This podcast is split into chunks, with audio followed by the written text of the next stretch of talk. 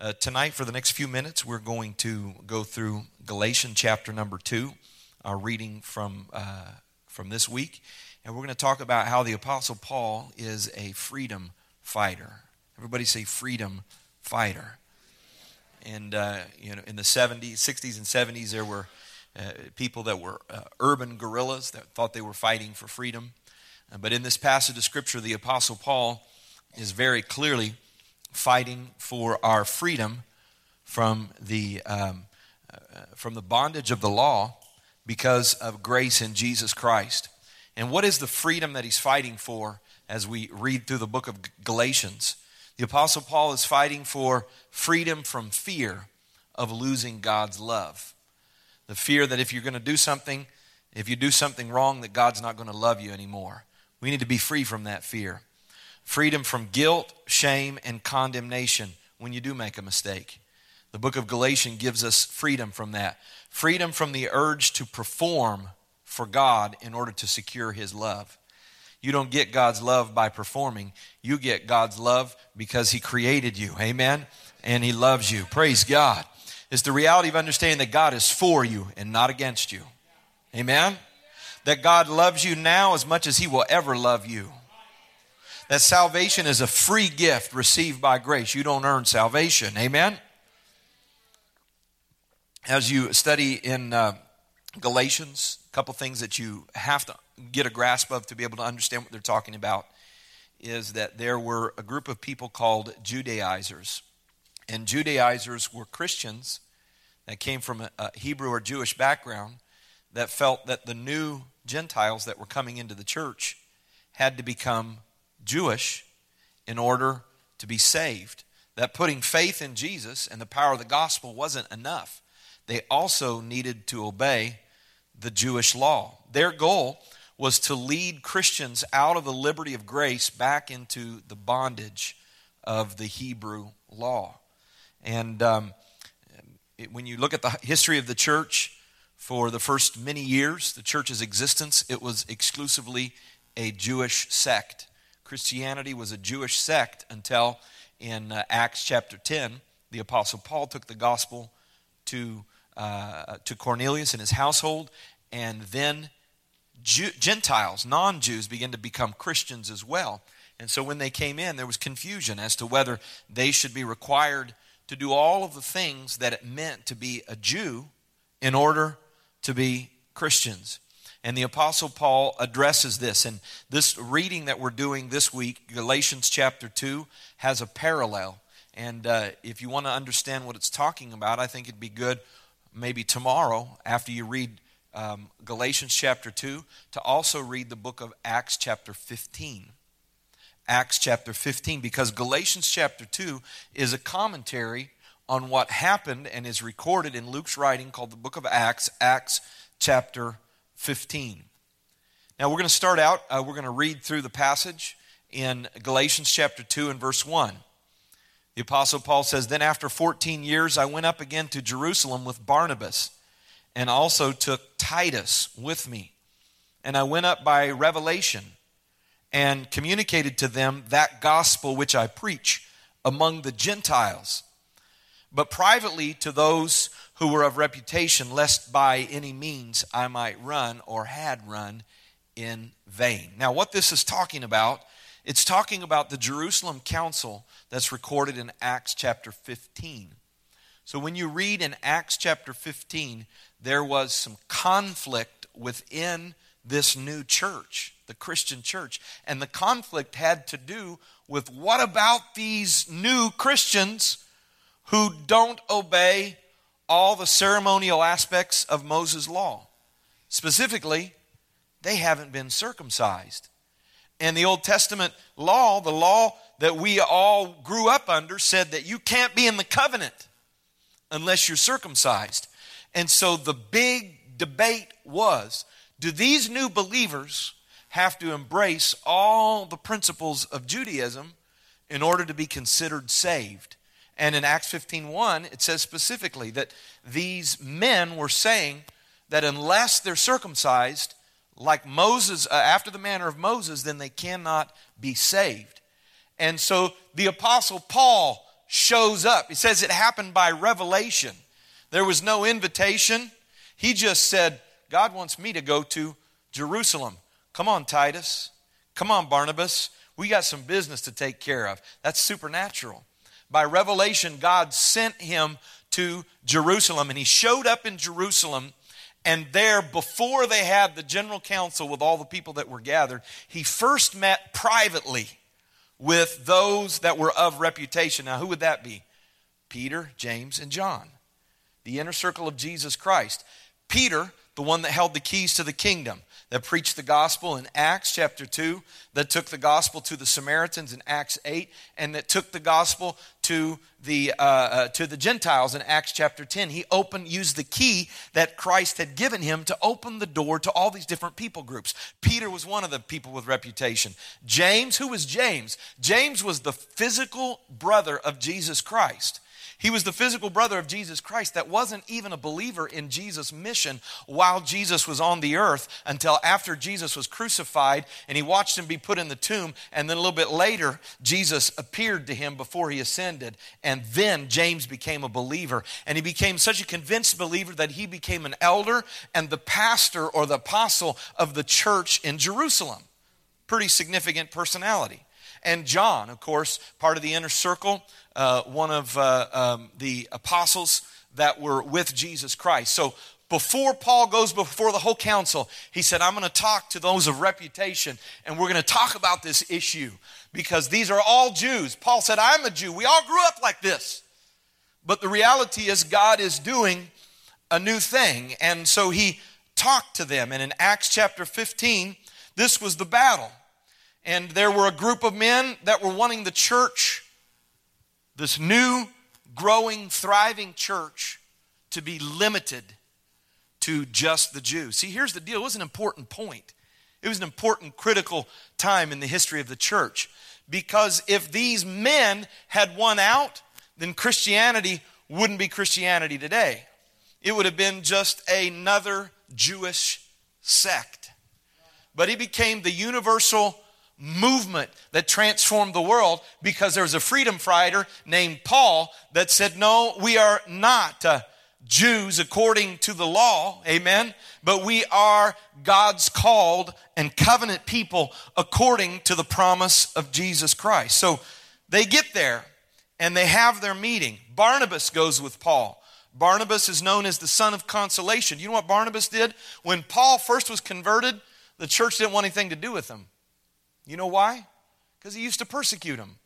There were people in the church who he had thrown their brothers in prison, and maybe some of them who he'd even have family members killed when he was persecuting the church. So now he comes, he sees the light on the road to Damascus, and, uh, and, and there he is, and God sends Barnabas to take him and introduce him to the church and say, Go ahead and embrace this guy. He's not going to hurt us.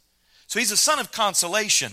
And Barnabas was also one of the elders in the church that would take, uh, uh, be led to the uh, Gentile churches to help disciple and develop them. So he came with Paul. Paul and Barnabas went on missionary journeys together. And uh, they returned to Jerusalem from the Gentile church in Antioch with a good report. However, uh, the Judaizers were there as well. And uh, let me see here. Titus. Who was Titus? Titus was one that traveled with Paul and Barnabas, and he was a Gentile believer. And he worked with Paul. He was born again, but he was a Gentile, and he'd never been circumcised. All right? So you understand the drama? These Jewish believers think that you have to be, some of them think you have to be circumcised to be saved. And here's the Apostle Paul with his great Gentile church in Antioch. A lot of people there aren't circumcised. And he even brings one of the young men from the church who is uh, one of his assistants, and he's not even circumcised. And they're claiming that he's saved. And so, what they were teaching is these Judaizers were teaching that Christians had to be circumcised before they could become a Christian. And of course, the Bible makes it clear in Colossians chapter 2 and verse 11 that the true Christian experienced a circumcision of the heart, not a physical surgery or a physical operation that would set them as part of the new or, the, the covenant with God. In Colossians 2 2:11 it says in whom also ye are circumcised with a circumcision made without hands. It wasn't a physical procedure. In putting off the body of the sins of the flesh by the circumcision of Christ, buried with him in baptism, wherein also ye are risen with him through the faith of the operation of God who hath raised him from the dead. And so the reality is the apostle Paul is saying what happened was is not a physical operation to remove the foreskin of a young man, but it's a spiritual operation, a cutting off of the sinful nature and it happens. Nobody cuts it. Nobody has a knife and cuts it. It's a supernatural thing. And God does it supernaturally. When we're buried in waters of baptism, there's a separation of the new creature and the old creature. The old creature remains behind and is buried, and you come forth as a new creature. This is spiritual circumcision. So you don't have to obey the physical circumcision of the Old Testament law in order to be part of the new covenant. So in Acts chapter 15, verses 6 through 21, it tells the story of this Jerusalem conference. And that's what Paul is commenting on here in Galatians chapter 2. And it was a conference between whether you are saved by grace or whether you're saved by adherence to the Jewish law. And in the story in Acts chapter 15, there are three witnesses that stand up before they resolve everything. Three different witnesses. The first witness is Peter. Peter stands up, and remember, Peter is uh, the, uh, the most significant first apostle that preached the message on the day of Pentecost, received from Jesus Christ the keys. And he shared with them his experience, how God had directed him to go to Cornelius' house and how they received the Holy Ghost just like we did. He said, they spoke in tongues just like we did. So it was hard for me to swallow at first, but I finally realized that God is no respecter of persons uh, and that it doesn't matter whether you're a Jew or whether you're a Gentile, that God's pouring out his spirit and saving all men. So Peter himself declared, God gave the Holy Spirit to the Gentiles, so there is no difference between the Jews and the Gentile. And as I said, this was a difficult lesson for Peter to learn but he testified there in Acts 15 at the Jerusalem Council of this truth. He said, Jesus has broken down the walls through his death on the cross, and so there's no longer any racial separation. That was the first witness in Acts 15. The second witness of this fact was, um, uh, was Paul and Barnabas. They got up together. And what was their uh, contribution to this discussion? They said, hey, we just came from Antioch, a church full of non Jews. None of them were raised as Jews. And you wouldn't believe the miracles that are happening there and the people that are embracing Jesus Christ and the changes that are happening in their life. It's powerful what's happening through the power of the Spirit and the power of the gospel. They were giving their story of their missionary journey. And it was further reinforcing this reality that the Gentiles were becoming a part of the church. And then they used Titus as a test case. Verse 3. Verse 3 of Galatians 2, it says, Yet not even Titus, who was with me, being a Greek, was compelled to be circumcised. Said, I brought him with us. He's a Gentile believer. He's never been circumcised. But check it out. We can all tell that he's been saved, that the Holy Ghost has done a powerful work in his life. So the foundation of the idea that you're saved through works of the law was being broken down by the reality that Jesus on the cross was our sacrifice and he justified us, and we're not justified by the works of the law. And so Titus was a living example there in the uh, Acts 15 event. And uh, since Titus was spirit filled and saved, yet uncircumcised, it proved the Judaizers' belief that a person had to be circumcised to be saved. It proved him wrong. And then the final witness. The final witness was James. James finally stands up in Acts 15 and clearly and eloquently does a summation and conclusion of all the discussion that day. You have to remember this James, the brother of Jesus, the pastor of the church in Jerusalem, and an extremely Jewish person. But he says the Gentile does not have to become a Jew to become a Christian. And it's very clear to us that as it was prophesied in the Old Testament is happening right now, that God's program is to take out of the Gentiles a people for his name. A people for the name of Jesus, and that's what's happening. And it was settled. Everybody say it was settled. So when they left, they said, No, we're not going to have to circumcise these new believers or force them to obey all the dietary and ceremonial aspects of the Mosaic law. It was a heavy yoke to us, it was a difficult thing. And we understand that we have liberty from the ceremonial aspects of the law because we're not saved through adherence to the law, we're saved through faith in Jesus Christ. Now, verse 4. And this occurred because of false brethren secretly brought in, who came in by stealth to spy out our liberty, which we have in Christ Jesus, that they might bring us into bondage to whom we did not yield submission even for an hour, that the truth of the gospel might continue with you.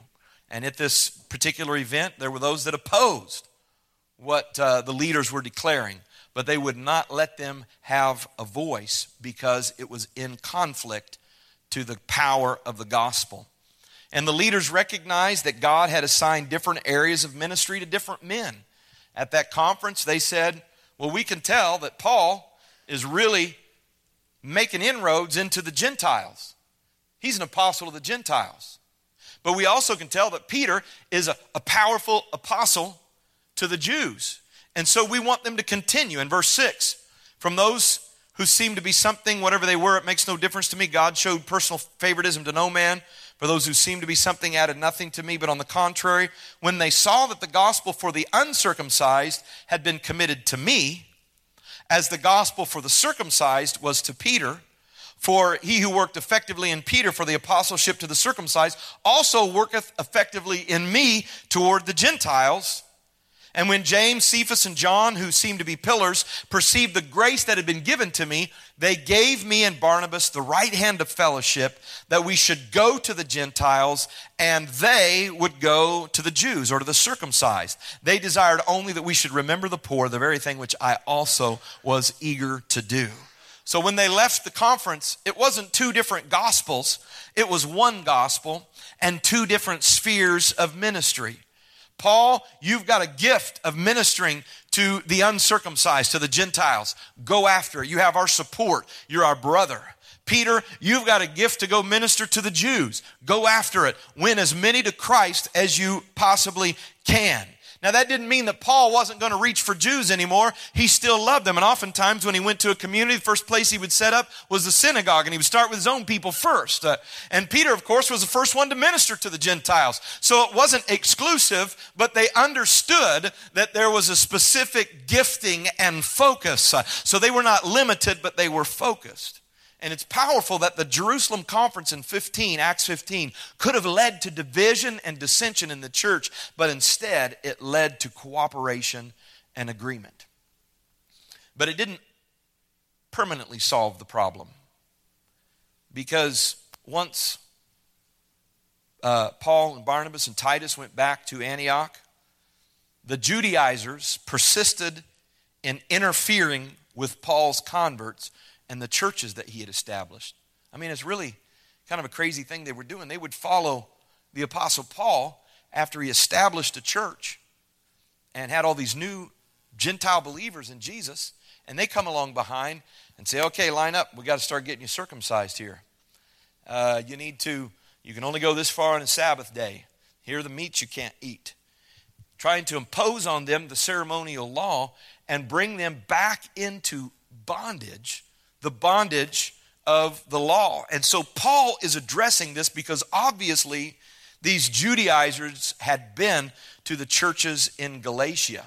And in verse 11, he talks specifically about the fact that Peter, who was there in Acts 15, who declared that he understood that you didn't have to become a Jew to be a Christian, he had a relapse. Look at verse 11. Now, when Peter had come to Antioch, I withstood him to his face because he was to be blamed. For before certain men came from James, before they showed up, he would eat with the Gentiles. But when they came, he withdrew and separated himself, fearing those who were of the circumcision. And the rest of the Jews also played the hypocrite with him. So that even Barnabas, this man who was an elder to me and showed mercy to me, even he was carried away with their hypocrisy. And what happened is, when Peter came to Antioch, when he first got there, he enjoyed fellowship with all the brethren, both the Jews and the Gentiles. He ate with them and enjoyed fellowship. And when you ate with them as a Jew, that means you accepted them and it put them on the same level with you. There was no difference, just like Peter had said in Acts 15. But then when the members of the opposition arrived, Peter lost courage. Peter lost courage and stopped eating with the Gentiles and withdrew himself and would only eat with the Jews. And we understand that Peter had an issue. Peter was an impulsive man by nature. He would go from great courage to great fear in a matter of a, a few seconds. He's up there walking on the water. Bid me come. He's out walking on the water. And then all of a sudden he's sinking. He looks around, sees the winds and the waves. The same one that says, I'll never deny you. And then a couple hours later, I never knew the man. He swore at the woman before the the uh, rooster crew, crowed. And uh, so this was his nature. He was an impulsive person from courage to fear. But the problem is, is when Peter fell, it led others astray, even Barnabas, into the same hypocrisy. And Paul gave a rebuke to Peter and to the others. And it's important that this happened because, as I said, if this hadn't happened, we wouldn't have Christianity today. Amen. Now, we know God's will would be done. God had Paul there on purpose. It was going to happen, it was in God's sovereign plan. But thank God for a man that had courage, that was willing to fight for the freedom. So, Paul's rebuke to Peter and the other was a doctrinal rebuke. And he said, Peter, when you turned away from believing that you are saved by grace and there's no difference between the Jew and the Gentile, and you went back to believing that there's a difference and embracing this doctrine of the Judaizers, there are five Bible doctrines that you're denying when you do that. And he talks about the five. Number one, verse 14. When I saw that they were not straightforward about the truth of the gospel, I said to Peter before them all, If you, being a Jew, live in the manner of Gentiles and not as the Jews, why do you compel Gentiles to live as Jews? One of the doctrines that Peter's position was denying is the unity of the church. Peter had stood up and said, There is no difference. I perceive God's not a respecter. There is no difference. He says, But when you act like that, Peter, you are denying this principal doctrine that we understand that the church is unified and not racially divided or divided by our backgrounds. Secondly, the second doctrine is the doctrine of justification by faith. Uh, in verse 15, we who are Jews by nature and not sinners of the Gentiles, knowing that a man is not justified by the works of the law, but by faith in Jesus Christ, even we have believed in Jesus Christ that we might be justified by faith in Christ and not by the works of the law. For by the works of the law, no flesh shall be justified. He's saying, Peter, when you act like that, you are denying the fact, the biblical understanding, the Jesus principle that we're justified by faith uh, instead of by the works of the law. Amen. This idea of being justified by faith is such an important principle. It's addressed in Romans and Galatians and Hebrews. It's specifically addressed because it's important for us to understand this. What is justification? You guys still awake? You had too much to eat? You burping now? Too much good word. Justification. Justification is an act of God whereby He declares the believing sinner righteous in Jesus Christ. Justification happens instantaneous, it happens immediately. And it's a transaction between a believing sinner and an all powerful God. We don't do anything to get justified. It's an act of God. He is the one that declares us righteous through what Jesus Christ did on the cross. When we put our faith in Jesus Christ uh, and when we believe and obey the gospel of Jesus Christ, uh, we are justified. Justification is declaring one righteous. Now, here's an important point Justification, doesn't make you righteous, it declares you righteous. So that means you are right in the sight of God, but you still got some issues.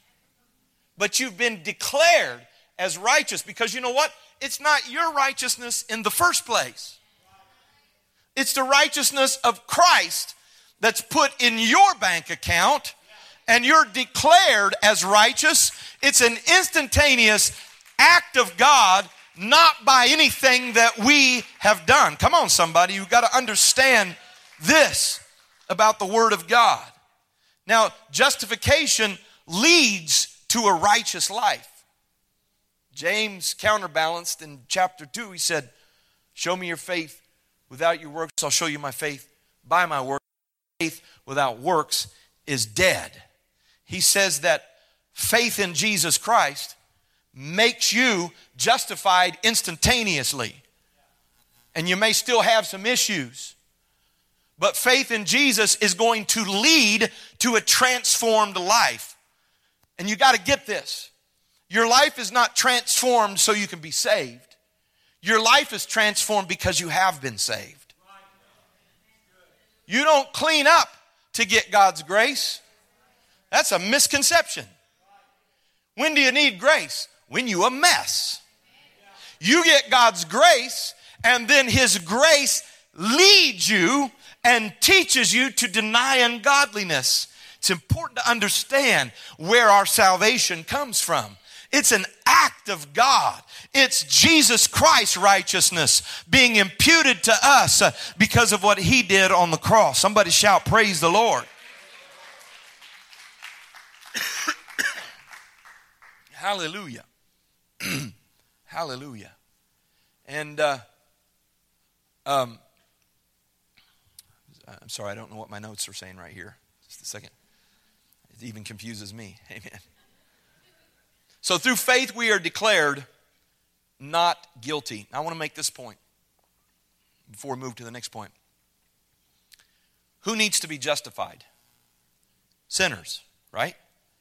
Sinners need to be justified, not good people. This profound right here. Let this come into your spirit. The reason most sinners are not justified is that they will not admit that they are sinners. Mm-hmm. You can't apply the blood of Jesus until you realize that you deserve to die. When you look at the story of Cain and Abel, Cain brought a sacrifice, the produce, no blood. Abel brought a blood sacrifice. He killed one of his lambs and offered it to the Lord. God accepted Abel's sacrifice and rejected Cain's. You know why? Because Cain brought effort. Abel said, I deserve to die, and something else is going to die in my place. Cain was not acknowledging that he deserved to die. Abel, when he slit the throat of the lamb, was acknowledging, I'm a sinner and I deserve to die. Cain was assuming that I can bring enough to Jesus to make up for the fact that I've got failures and weaknesses through my effort. And God said, I reject that, but I accept that. It's the principle that's still alive today. The only way you can be saved is to recognize that I deserve to die and I need a Savior.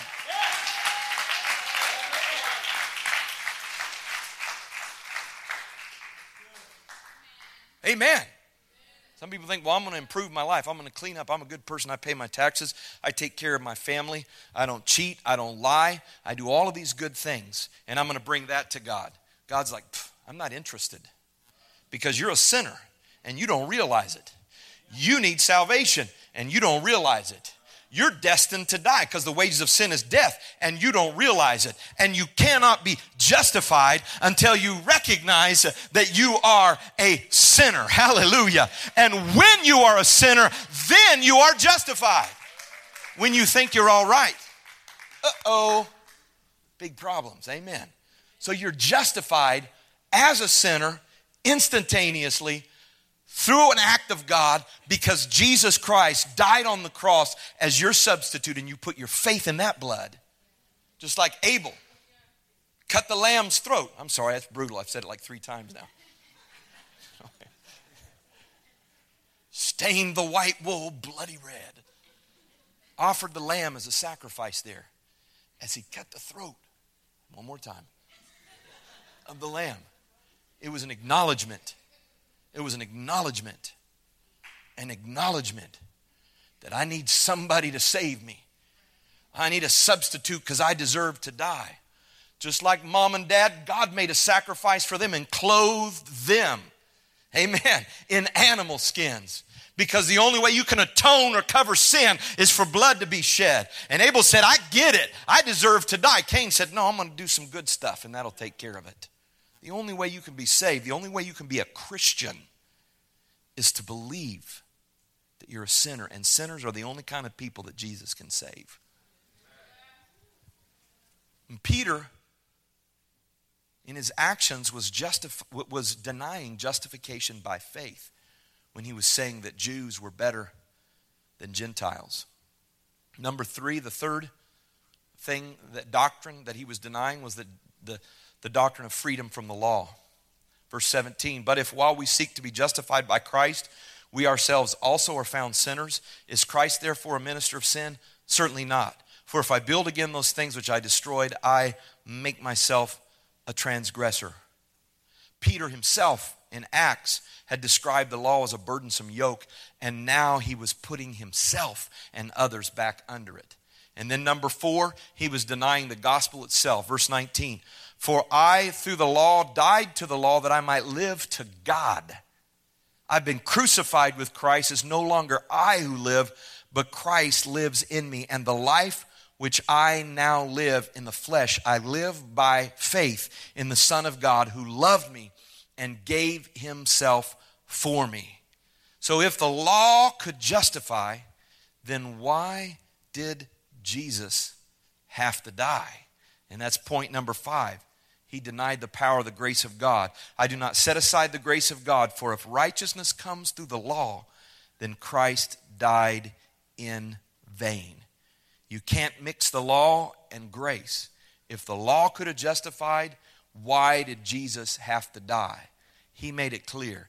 You're justified by putting your confidence in a bleeding lamb, the Lamb of God, that died on the cross for you. And returning to the law, Peter, would nullify the cross. And so we understand uh, Paul doesn't reveal here Peter's response, but he responded well to the correction.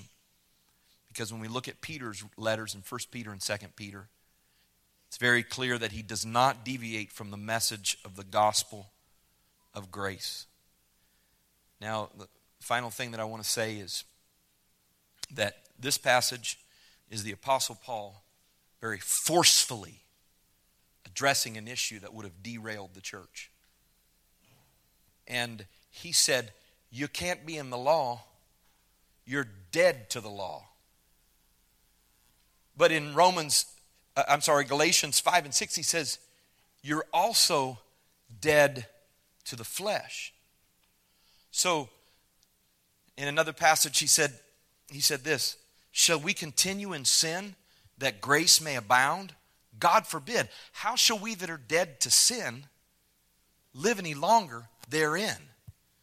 So he's saying that true freedom, true freedom is number one, freedom from the law, but it's also freedom from the flesh and the sins of the flesh.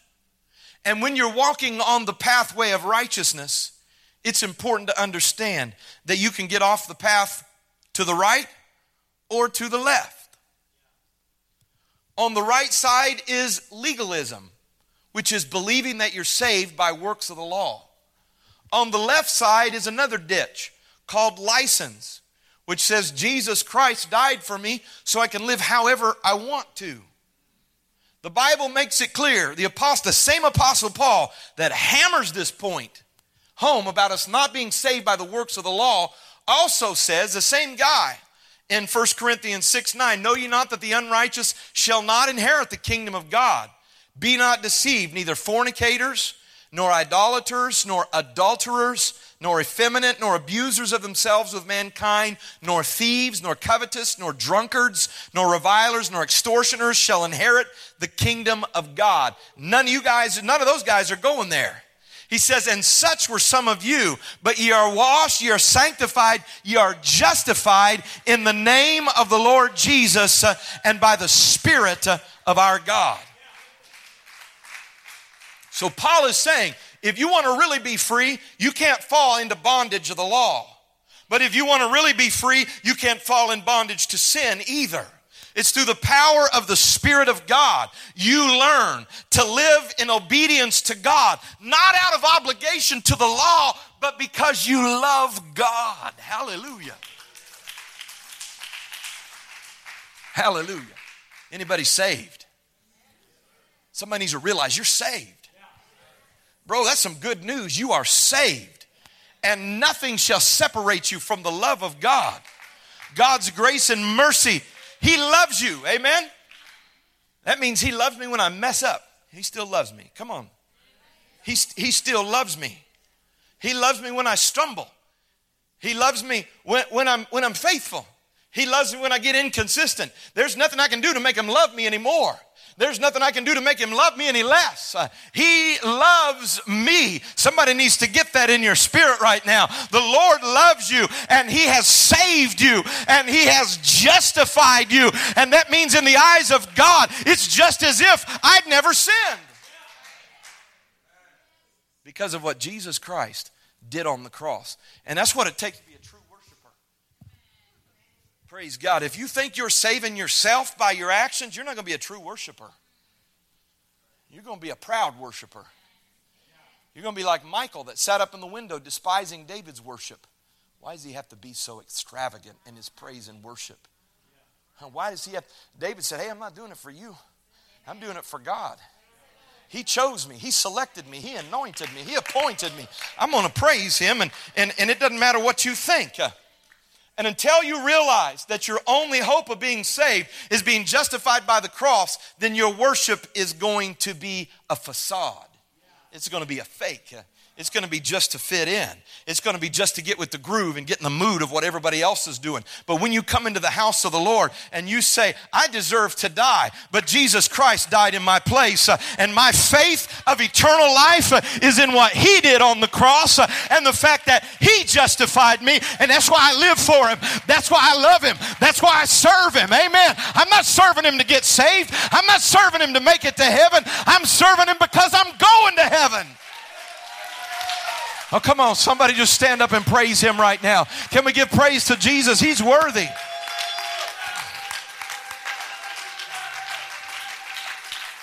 Hallelujah, hallelujah, hallelujah. Hallelujah, hallelujah, hallelujah. Hallelujah. Mm. And, I, and I, I really believe that one of the number one causes of Christian inconsistency is a misunderstanding on this point. We think God's mad at us all the time. And we hide our stuff. We go into hiding and we don't, don't let the Spirit work on us because we feel like God, God's not mad at you. God loves you. In fact, Jesus Christ is your advocate when you do mess up. Isn't that good news? Did you know that? When you mess up, Jesus is not like, you know, like, anybody ever had?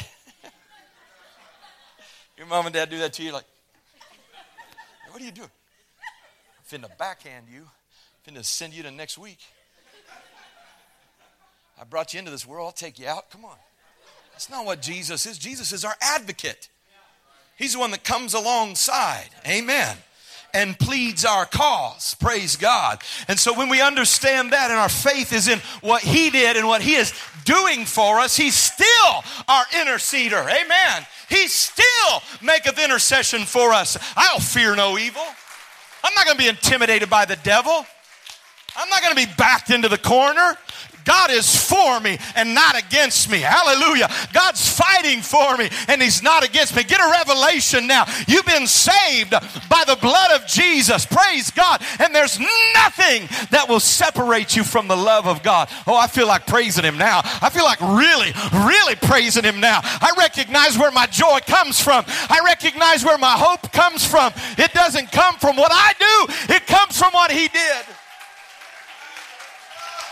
Woo, I'm talking about joy. I'm talking about peace. And I'm talking about freedom from fear. Hallelujah. Oh, praise God.